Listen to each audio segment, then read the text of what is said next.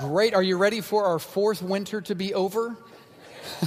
yeah, me too. It looks like it's going to be a beautiful day. I'm so glad that we get to be together today. Thank you so much for being here. My name's Chad. I'm one of the pastors here, and it's always a privilege to be able to be with you. I actually have the privilege of working in a variety of spots inside the life of our church. So some Sundays I get to be here in Owasso. Some Sundays I get to be on our Tulsa campus. Some Sundays I'm on the platform, and some Sundays I'm behind the scenes. And so it's always a privilege to be able to be together. I actually have the privilege of getting to worship with Jesus more than all y'all, and I love that. And so uh, let's give it up for Jesus and the band this morning. They did a great job this morning. I'm so, so thankful for that. Uh, turn in your Bibles, if you would, with me to 1 Peter chapter 1. That's where we've been in our series called Transformed. And we're going to read from 1 Peter chapter 1 in just a moment. But I'm so thankful for today. Today, um, we're, we're going to be talking about family today. We're going to be talking about family and our family name. Uh, you saw the video earlier this morning, and then this afternoon, about 4 o'clock, there's a number of families that are coming together for a family dedication. There are a group of families in our church that are going to practice this milestone moment where they have a new child in their life and they're saying before God and their friends, We intend to be a family that stands on the Word of God and that practices faithfulness with one another. And in our church life, if you grew up here or if you have the privilege of being here for a number of years, you have the opportunity of walking through life together based on the word with friends and with family, and you can experience some milestone moments with your kids. One of those milestone moments is this family dedication. That's kind of on the front end, and on the back end, there's graduation. That, guys, for those of you who are seniors, it's coming in just a few weeks. Graduation, you almost made it. Way to go. And so, graduation is coming, and you have these milestone moments in between where you're making transitions from being a preschooler to being a child, from being a child to being uh, a, a, young, uh, a young student to being an older student, and then you step into young adulthood, and then you get married, and then you have all those things that married couples experience. And, and our family is just such an influential thing in our lives. And I love the fact that here in our church, we have the privilege of being able to celebrate some of these milestone moments together. It's just such a beautiful thing. And when I think about a day like today, when I think about a family dedication, I'm reminded that when I look at those pictures of those little children, of those little babies, and I know you do this too, what you see is you see one picture after another that represents an ultimate goal all you see in the life of a baby is potential and possibility and all this opportunity that God has given to that child and to us as a family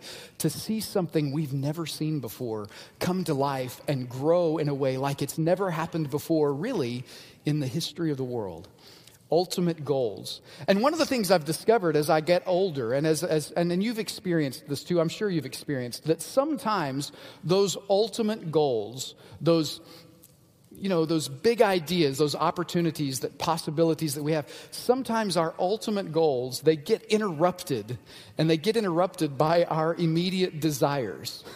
they just get interrupted by our immediate desires. I remember when my dad and I, it was Thanksgiving, uh, one Thanksgiving, and we're at the dessert table. Now, my dad was a big man, okay? He was overweight. As long as I knew him, he was overweight. He was a big guy. And I remember seeing my dad go back to the dessert table like the second or third time. I'm not sure exactly how many pieces of pie he had piled up on his plate, but he went back for the second or third round. And he just looks up at me with this really ornery grin on his face. And he says, Yeah, I'm working on getting skinny and beautiful.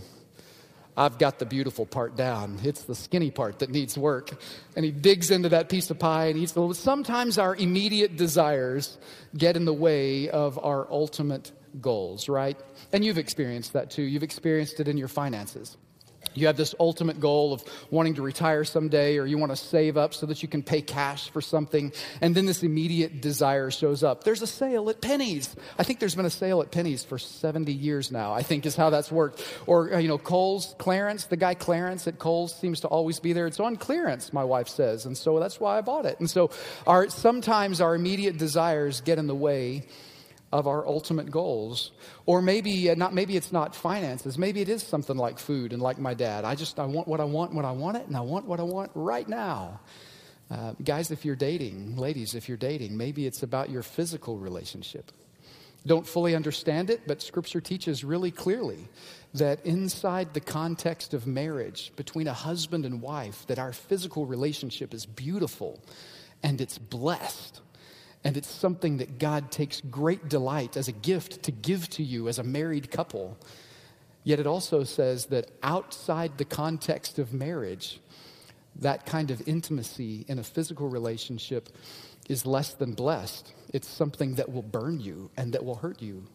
Yet I know in our dating relationships, sometimes our ultimate goals, really, they're overcome by our immediate desires.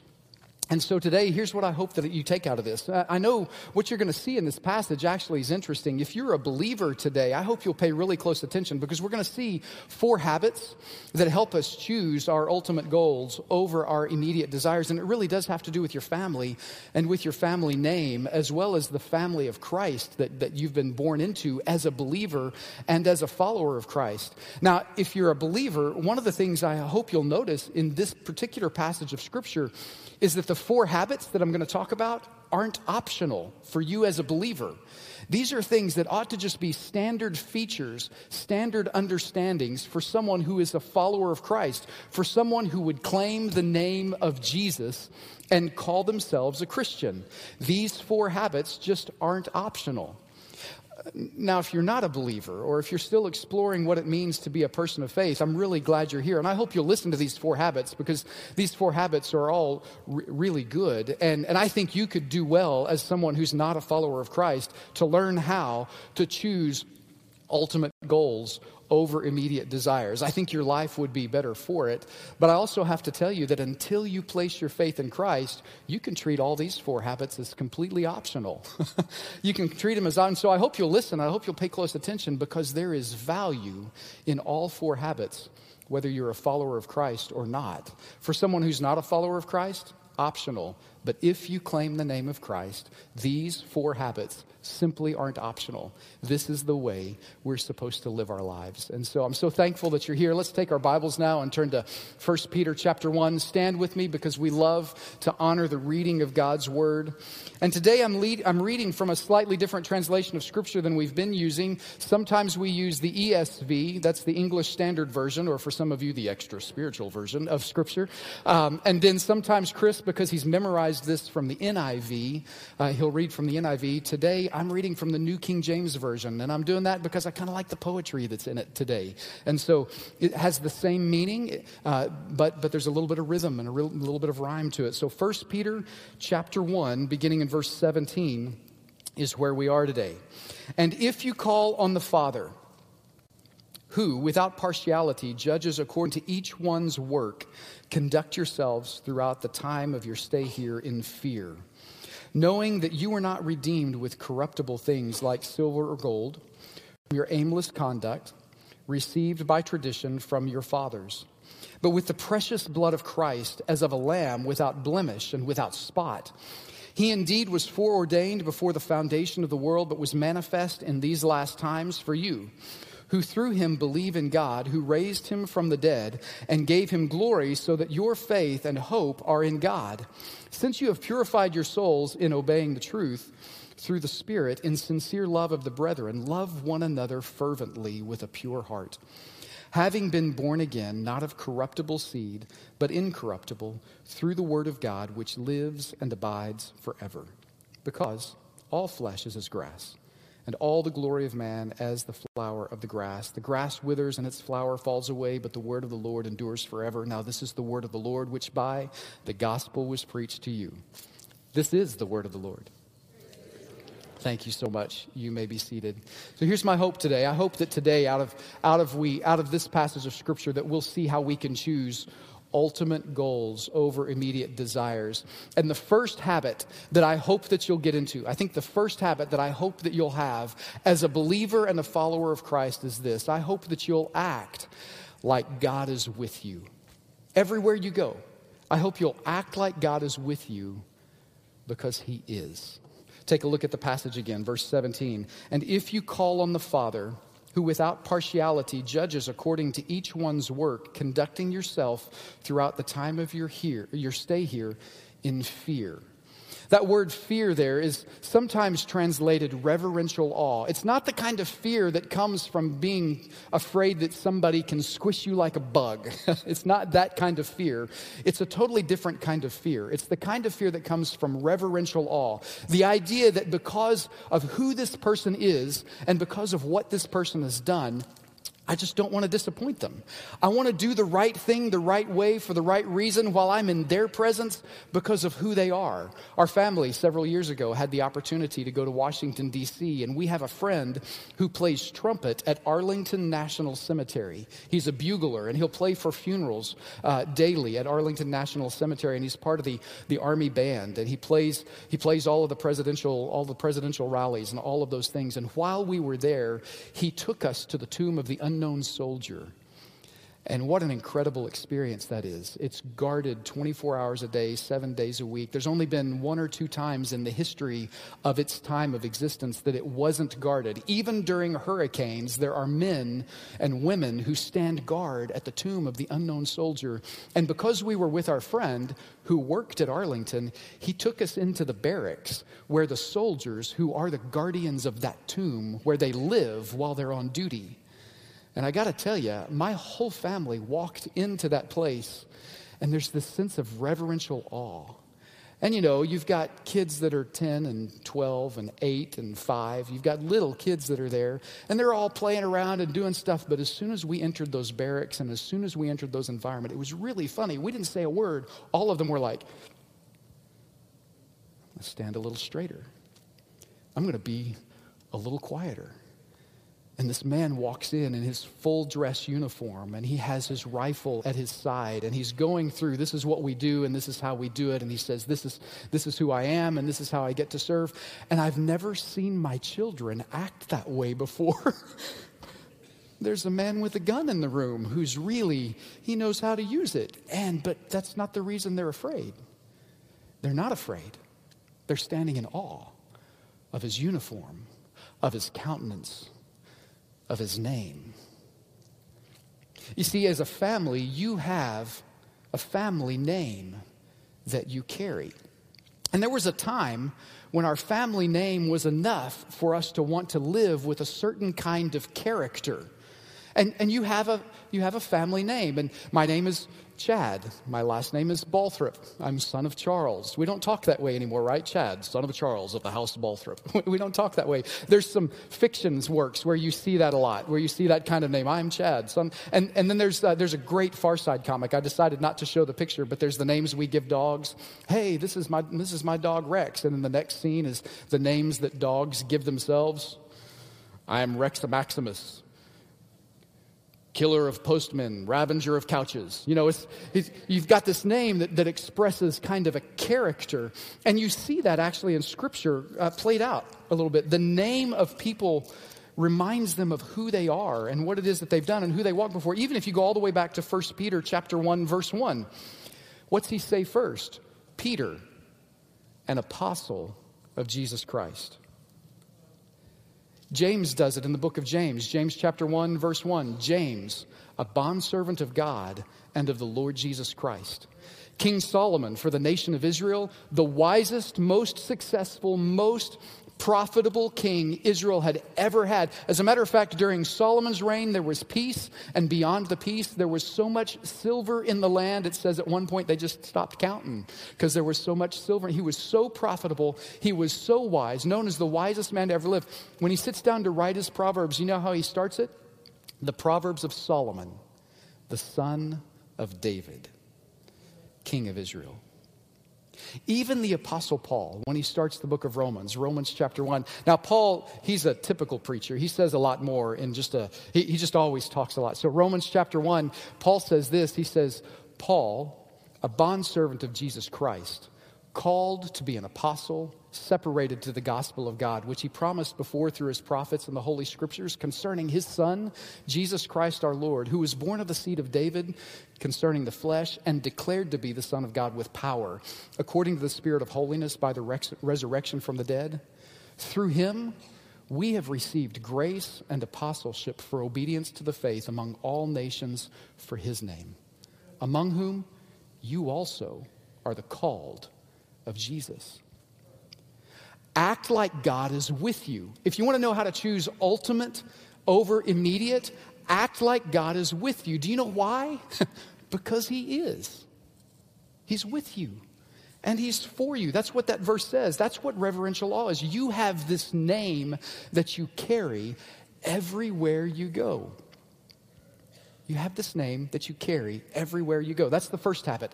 There's another habit that you ought to, that you ought to look at. The second habit, first you look at this idea that we're going to act like God is with us because he is. The second idea is we're going to act like act like you've been redeemed because you have.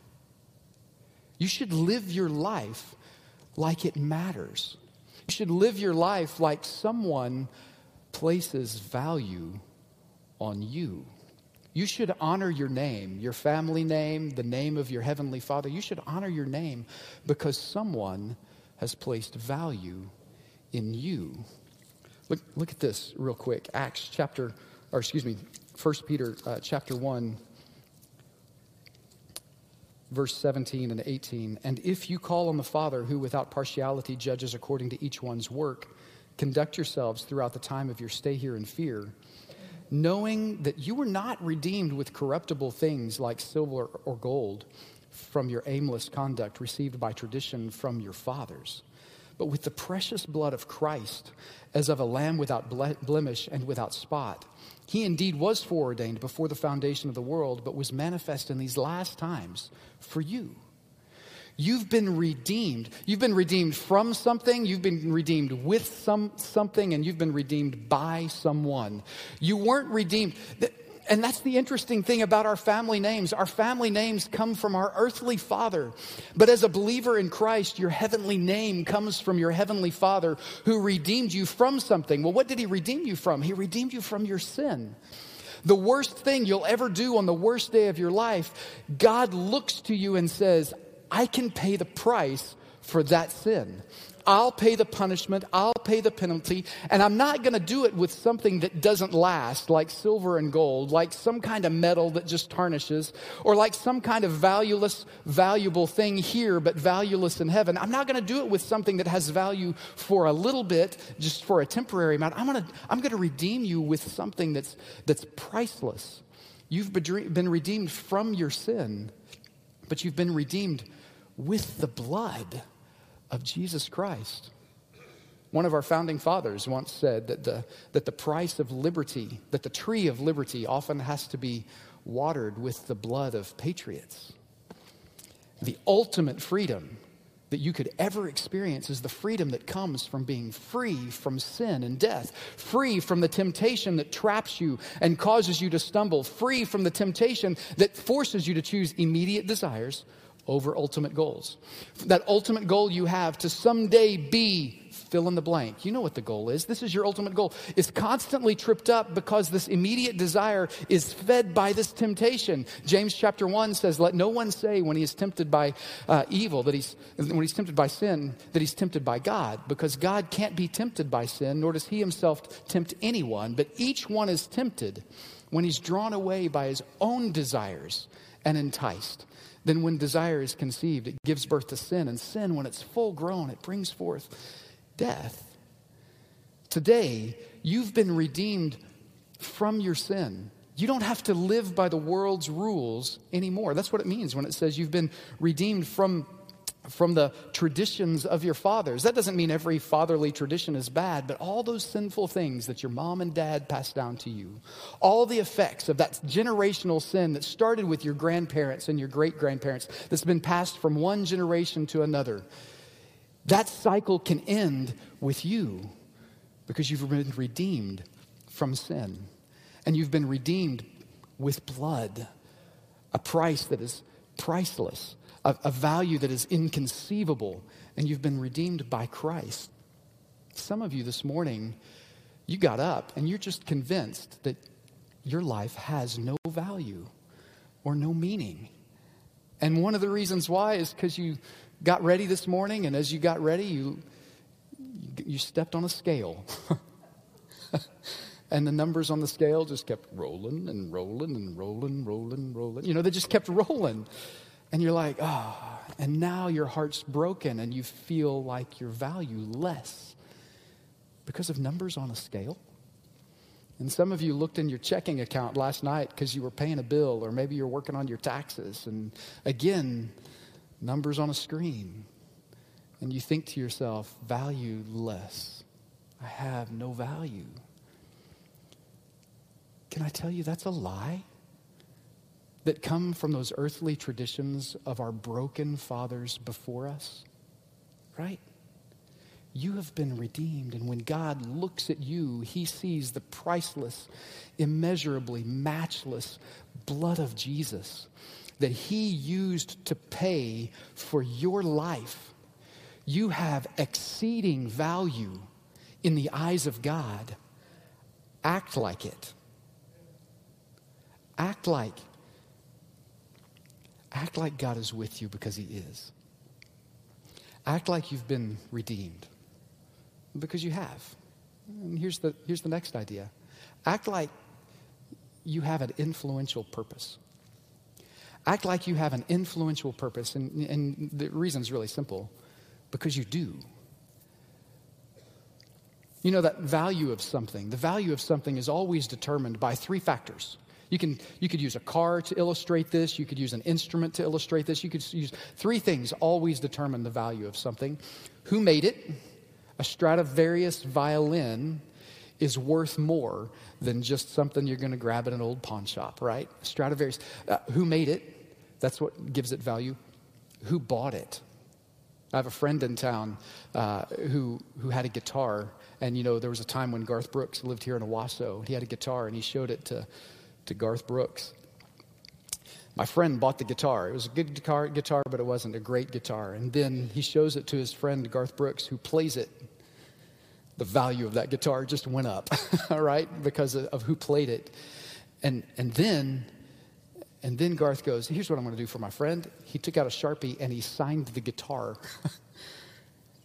what was its purpose? The value of the guitar was determined by who made it, by who used it, by who used it, who bought it. You've been redeemed from your sin by someone who has made you for an exceptional, incredible purpose. Act like you have an influential purpose. Look at the passage of scripture. 1 Peter chapter 1 verse 20. He indeed was foreordained before the foundation of the world, but was manifest in these last times for you, who through him believe in God, who raised him from the dead and gave him glory, so that your faith and hope are in God.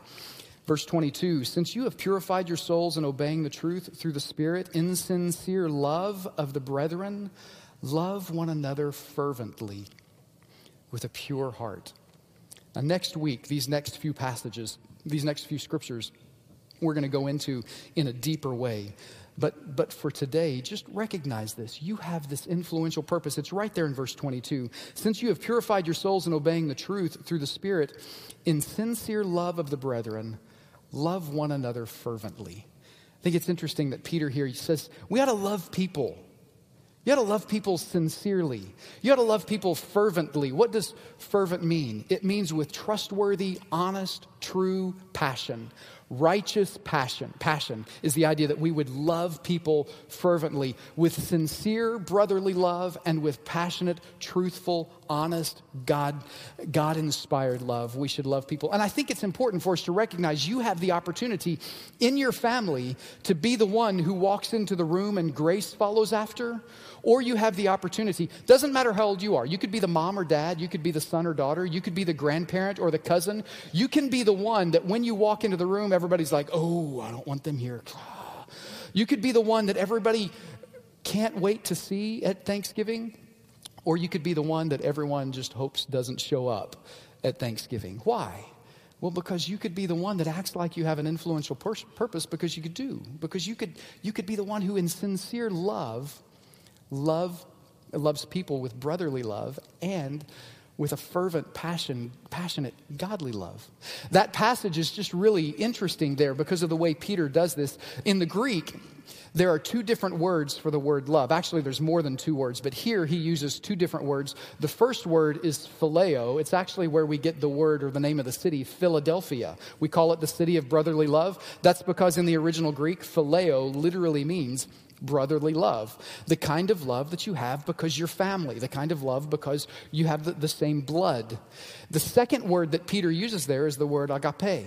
Agape is the word for unconditional love. It's the kind of love that says, I choose you no matter what. I choose you even in your moment of unfaithfulness. When you're unfaithful, I will be faithful. I choose you anyway. In the worst of your moments, I choose you. When you're wrong, when you're dishonest, when you're untrustworthy, when you're a liar, I choose you anyway. It's the kind of love that chooses no matter what. It's almost like in our wedding vows, the agape love, when we say for better or for worse, for richer or for poorer, in sickness and in health, till death do us part. Uh, in those marriage vows, when we say, I choose you in sickness, sickness and in health, for better or for worse. It's almost like we're making this promise before God and our friends to one another to say, agape, I will be faithful to you no matter what. And, and if I have to deal with anybody else's worse, I'd rather deal with your worse than anybody else's. And if I have to deal with anybody else's sickness, I'd rather deal with your sickness than anybody else's sickness. It's the kind of, it's the kind of love that says, I choose you no matter what. And part of what makes this so fascinating for Peter to use this language is if you remember, Peter was the impetuous disciple. He was the one who was always putting his foot in his mouth. And at the end of time, at the end of his time with Jesus, remember, Jesus looks at Peter and says, Peter, you're going to deny me three times before the rooster crows tonight. And Peter's like, heck no, I'm not going to do that. And then the, the soldiers come and they take Jesus away to be crucified, and everybody runs, including Peter. And he's seen three times by three different people. With each time, he's asked, Hey, I, I think you were with Jesus. Weren't you the guy with Jesus? I think I saw you with him. Three times he says, No, no, I wasn't with Jesus. And actually, with each time, it gets a little more passionate. It gets a little more, uh, it gets a little more violent. And he actually ends up cussing in the middle of it. He's like, Heck no, I don't. And, you know, he uses harsher language to that with a little girl. He's saying, No, I don't know Jesus. And by the time Jesus dies on the cross, before he's risen from the dead, before Peter knows that the miracle has happened, Peter, for all intents and purposes, quits the ministry. He goes fishing. That's what his job was before, right?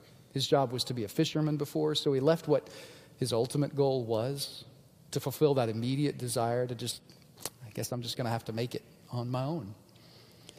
And then he saw Jesus, the resurrected Jesus, on the shore while he was fishing. And it's almost a Forrest Gump kind of moment because he sees Jesus and all the disciples immediately start rowing back, but not Peter. Peter dives into the water and swims to the shore because he's just so excited to see Jesus. And in that moment, Jesus begins to restore Peter. And I don't know if you remember this or not, but when he restored Peter, he asked Peter three times Peter, do you love me? Peter, do you love me? And then Peter would say, Yes, I love you. And then Jesus would say, Well, feed my sheep. Well, Jesus, I'm a fisherman. I don't know much about sheep, but okay. Peter, do you love me? Feed my lambs. You know I love you. Sure, I'll. Twice Jesus said, Peter, do you phileo me? Brotherly love. Then feed my sheep the last time. He says, Peter, do you agape me? Do you choose me no matter what? Will you be faithful to me no matter what? Romans chapter 3, verse 4 says something so amazing. It's actually, it's actually verses 3 and 4. It says, But what if some do not believe? Will the faithfulness of God be without effect? And then it goes on to say, Certainly not. Indeed, let every man, let God be true and, and every man a liar, because God is going to be faithful to his word because he chooses you. Peter, do you phileo, brotherly love me? Peter, do you agape? Do you choose me no matter what? And Peter said, Yes, yes, Lord, you know that I do. And in that moment, Peter was restored back into this right relationship with Jesus, with his, with his heavenly Father through Jesus. And in this space, in 1 Peter chapter 1, he's calling back to that moment, except this time he's not saying, do this between you and your heavenly Father. He's saying, because of whose you are, because of what he's done, because of the incredible, exceptional value that you have in Christ, because of the name that you carry, because of the God who is with you, You can now carry that and experience brotherly love with people. You can be the one who gives that. That is your influential purpose. And you can do it whether they reciprocate or not. You can do it in the worst moments on the worst days of their life. You can be the one who carries grace to them as one who agape, who chooses to love them anyway. Remember, again, Romans 3. But God demonstrates, He proves His love for you in this that while we were still sinners, Christ died on the cross for us. Act like you have an influential purpose. Do you know why? Because you do. That's what it means to, to bear the name of Christ and to, and to follow Him. Act like God is with you because He is. Act like you've been redeemed because you have. Act like you have this influential purpose because you do. Actually, that, that last idea, this influential purpose that we should love people, every time I read that passage about Peter being restored Peter, do you love sheep? Do you love me? Feed my sheep. Peter, do you love me? Feed my sheep. I always thought it was funny that Jesus never said, Peter, do you love sheep? uh, no, I'm a fisherman. I did that. I did fishing for a reason, right? Um, and I think maybe God's saying that same thing to you. He's not asking you to love people because of what they do. He's asking you to love people because of who He is and what He wants to give to them through you. Isn't that amazing?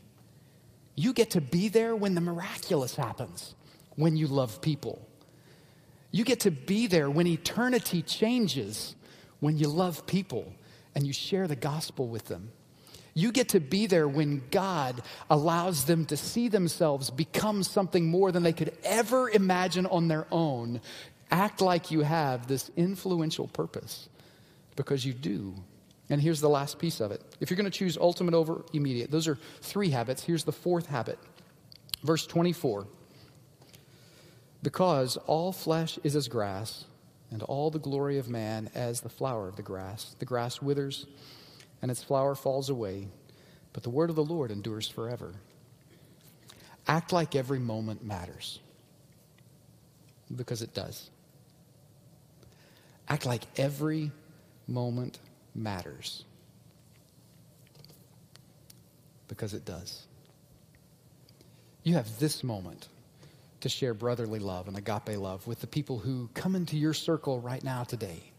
As soon as this service is over, you're going to get up and you're going to walk through the halls of this church. Some of you are going to go to a small group. Some of you are going to go home. Some of you are watching online and you're going to do something else after this or play another game or do something else, fold the laundry or do whatever you need to do today and enjoy the incredible weather. And God's going to bring people into your circle and they're going to be here for a moment. James chapter says, 4 says, What is your life? It is even a vapor that appears for a little time and then vanishes away. How will you make the most of this moment? so that you can choose an ultimate goal over an immediate desire, so that you can love someone the way Christ loves them, so that you can exhibit. If you can't, I had a friend who used to look at people and say, God loves you, and I'm working on it. and so, uh, even if you can't love them with the agape love, maybe you can start with that brotherly love, the I, you know, God loves you, but I'm working on it kind of love. Maybe you could recognize the value in your own life so that you can honor the value in someone else's life. And maybe you can be like my children on that day. They were in the tomb, they were in the, in the barracks of the men who guard the tomb of the unknown soldier. Maybe you can walk with a little more honor and a little more dignity because of the name that you carry and what that work of his name has done in your life. My dad, many of you know, I talked about him at the beginning. You know that he passed away about a year and a half ago, and COVID was the reason why. And, and I've told stories about him before. And I do carry his name. He was Charles Edward Balthrop. I'm Chad Edward Balthrop. My grandfather was Oval Edward Balthrop. And my son is Cademan Edward Balthrop. It's just a family name that we've passed down. But for my dad, that name of Balthrop meant something because my father was adopted. And so it wasn't his birth name, it was the name of the, of the parents who adopted him. And so for him, that name was a gift. And I can remember us having these conversations about the meaning of our name and the character that he hoped that our name would represent. And he would say, he would say things like, Our name, this name is a gift, but actually more than a gift, it's a stewardship. It's a responsibility. And uh, he would say, I have the responsibility to take this name and honor it well and then pass it to someone next better than I got it.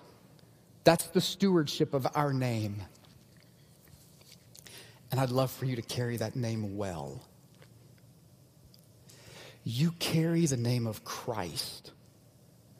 And in every moment that you breathe, you have this responsibility. It's a gift. Your salvation is a gift. The life that you have, the opportunity that you have to overcome temptation, it's a gift that God's given to you, and you carry this name. Carry it well. Steward that name well so that at the end of your days, you can hand it to someone else better than you received it. You know, every week we've had the Mission Life Challenge. So, my hope is that Today, Family Dedication Day. We've talked about our name.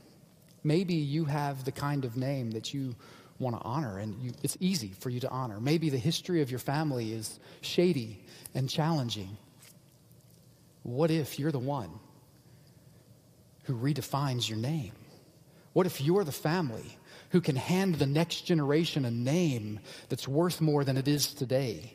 What if you could be the people who would carry the name of Christ? In, in Acts chapter 13, the people in the city of Antioch, their behavior was so influenced by, the, by who Jesus was that that was the very first time that people were ever called Christians.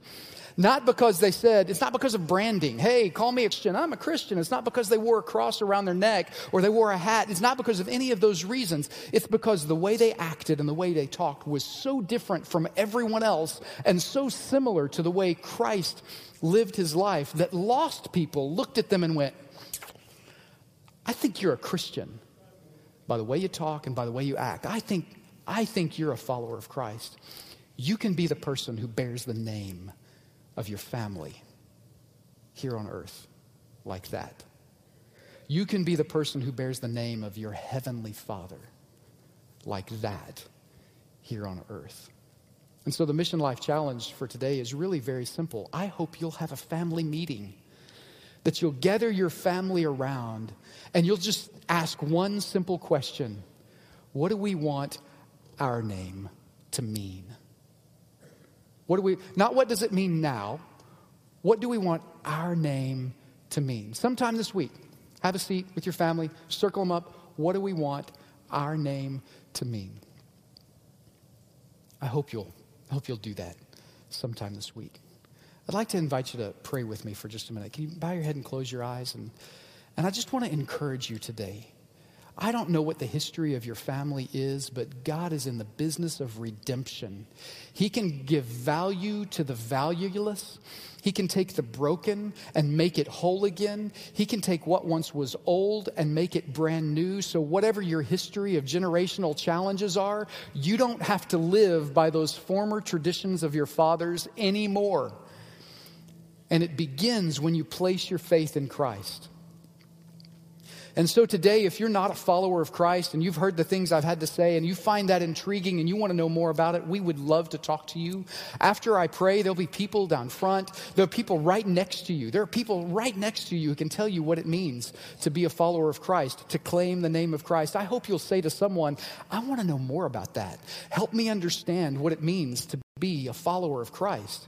If you're watching online, there's people who are, who are there ready to, to talk to you through a chat room. They would love to talk to you about what it means to be a follower of Christ.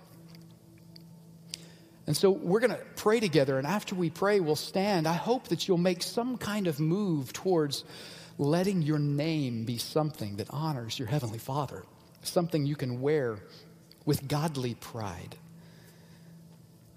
And if you're a believer, if you're a follower of Christ, these four habits are non negotiable.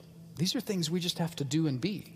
There wasn't really an option inside this passage. It didn't really give us an option to say, hey, I'm in for this one, I'm out for that one. No, these are things we must do. And if you're a father or a mother and your kids are in this room and you've been acting in a way that would cause them to regret their name, if you're a son or a daughter, if you're a grandparent or a cousin, and you've been acting in a way that would cause your family to regret their name, then maybe today, maybe today, you should find the courage to look your family in the eye and say, I'm sorry. Please forgive me. Let's do better together. And let's make our name mean something. Heavenly Father, thank you so much for today. Thank you for the beautiful name that you've given to us, the name of Jesus, by which all men must be saved. There is no name among heaven or earth like that one. And so I pray that today we would honor you well. That we would honor you well, not because we're so good, but because of the grace, gracious goodness that you've given to all of us. Let us honor you well because of the sacrifice you made for us on the cross at Calvary. Let us honor you well because you didn't simply die on the cross, but you rose from the dead and now you walk with us. You are with us and you are for us and you are moving through us. And so I pray at the end of our days that we would be able to say, This name by which I am called, I have stewarded well. I have fought the good fight. I've kept the faith. I've finished the race. Let us be the people who can claim that and hand your name to another generation, stronger, clearer, and better than we found it. We love you, Father. We ask these things in Jesus' name. Amen. Let's stand together.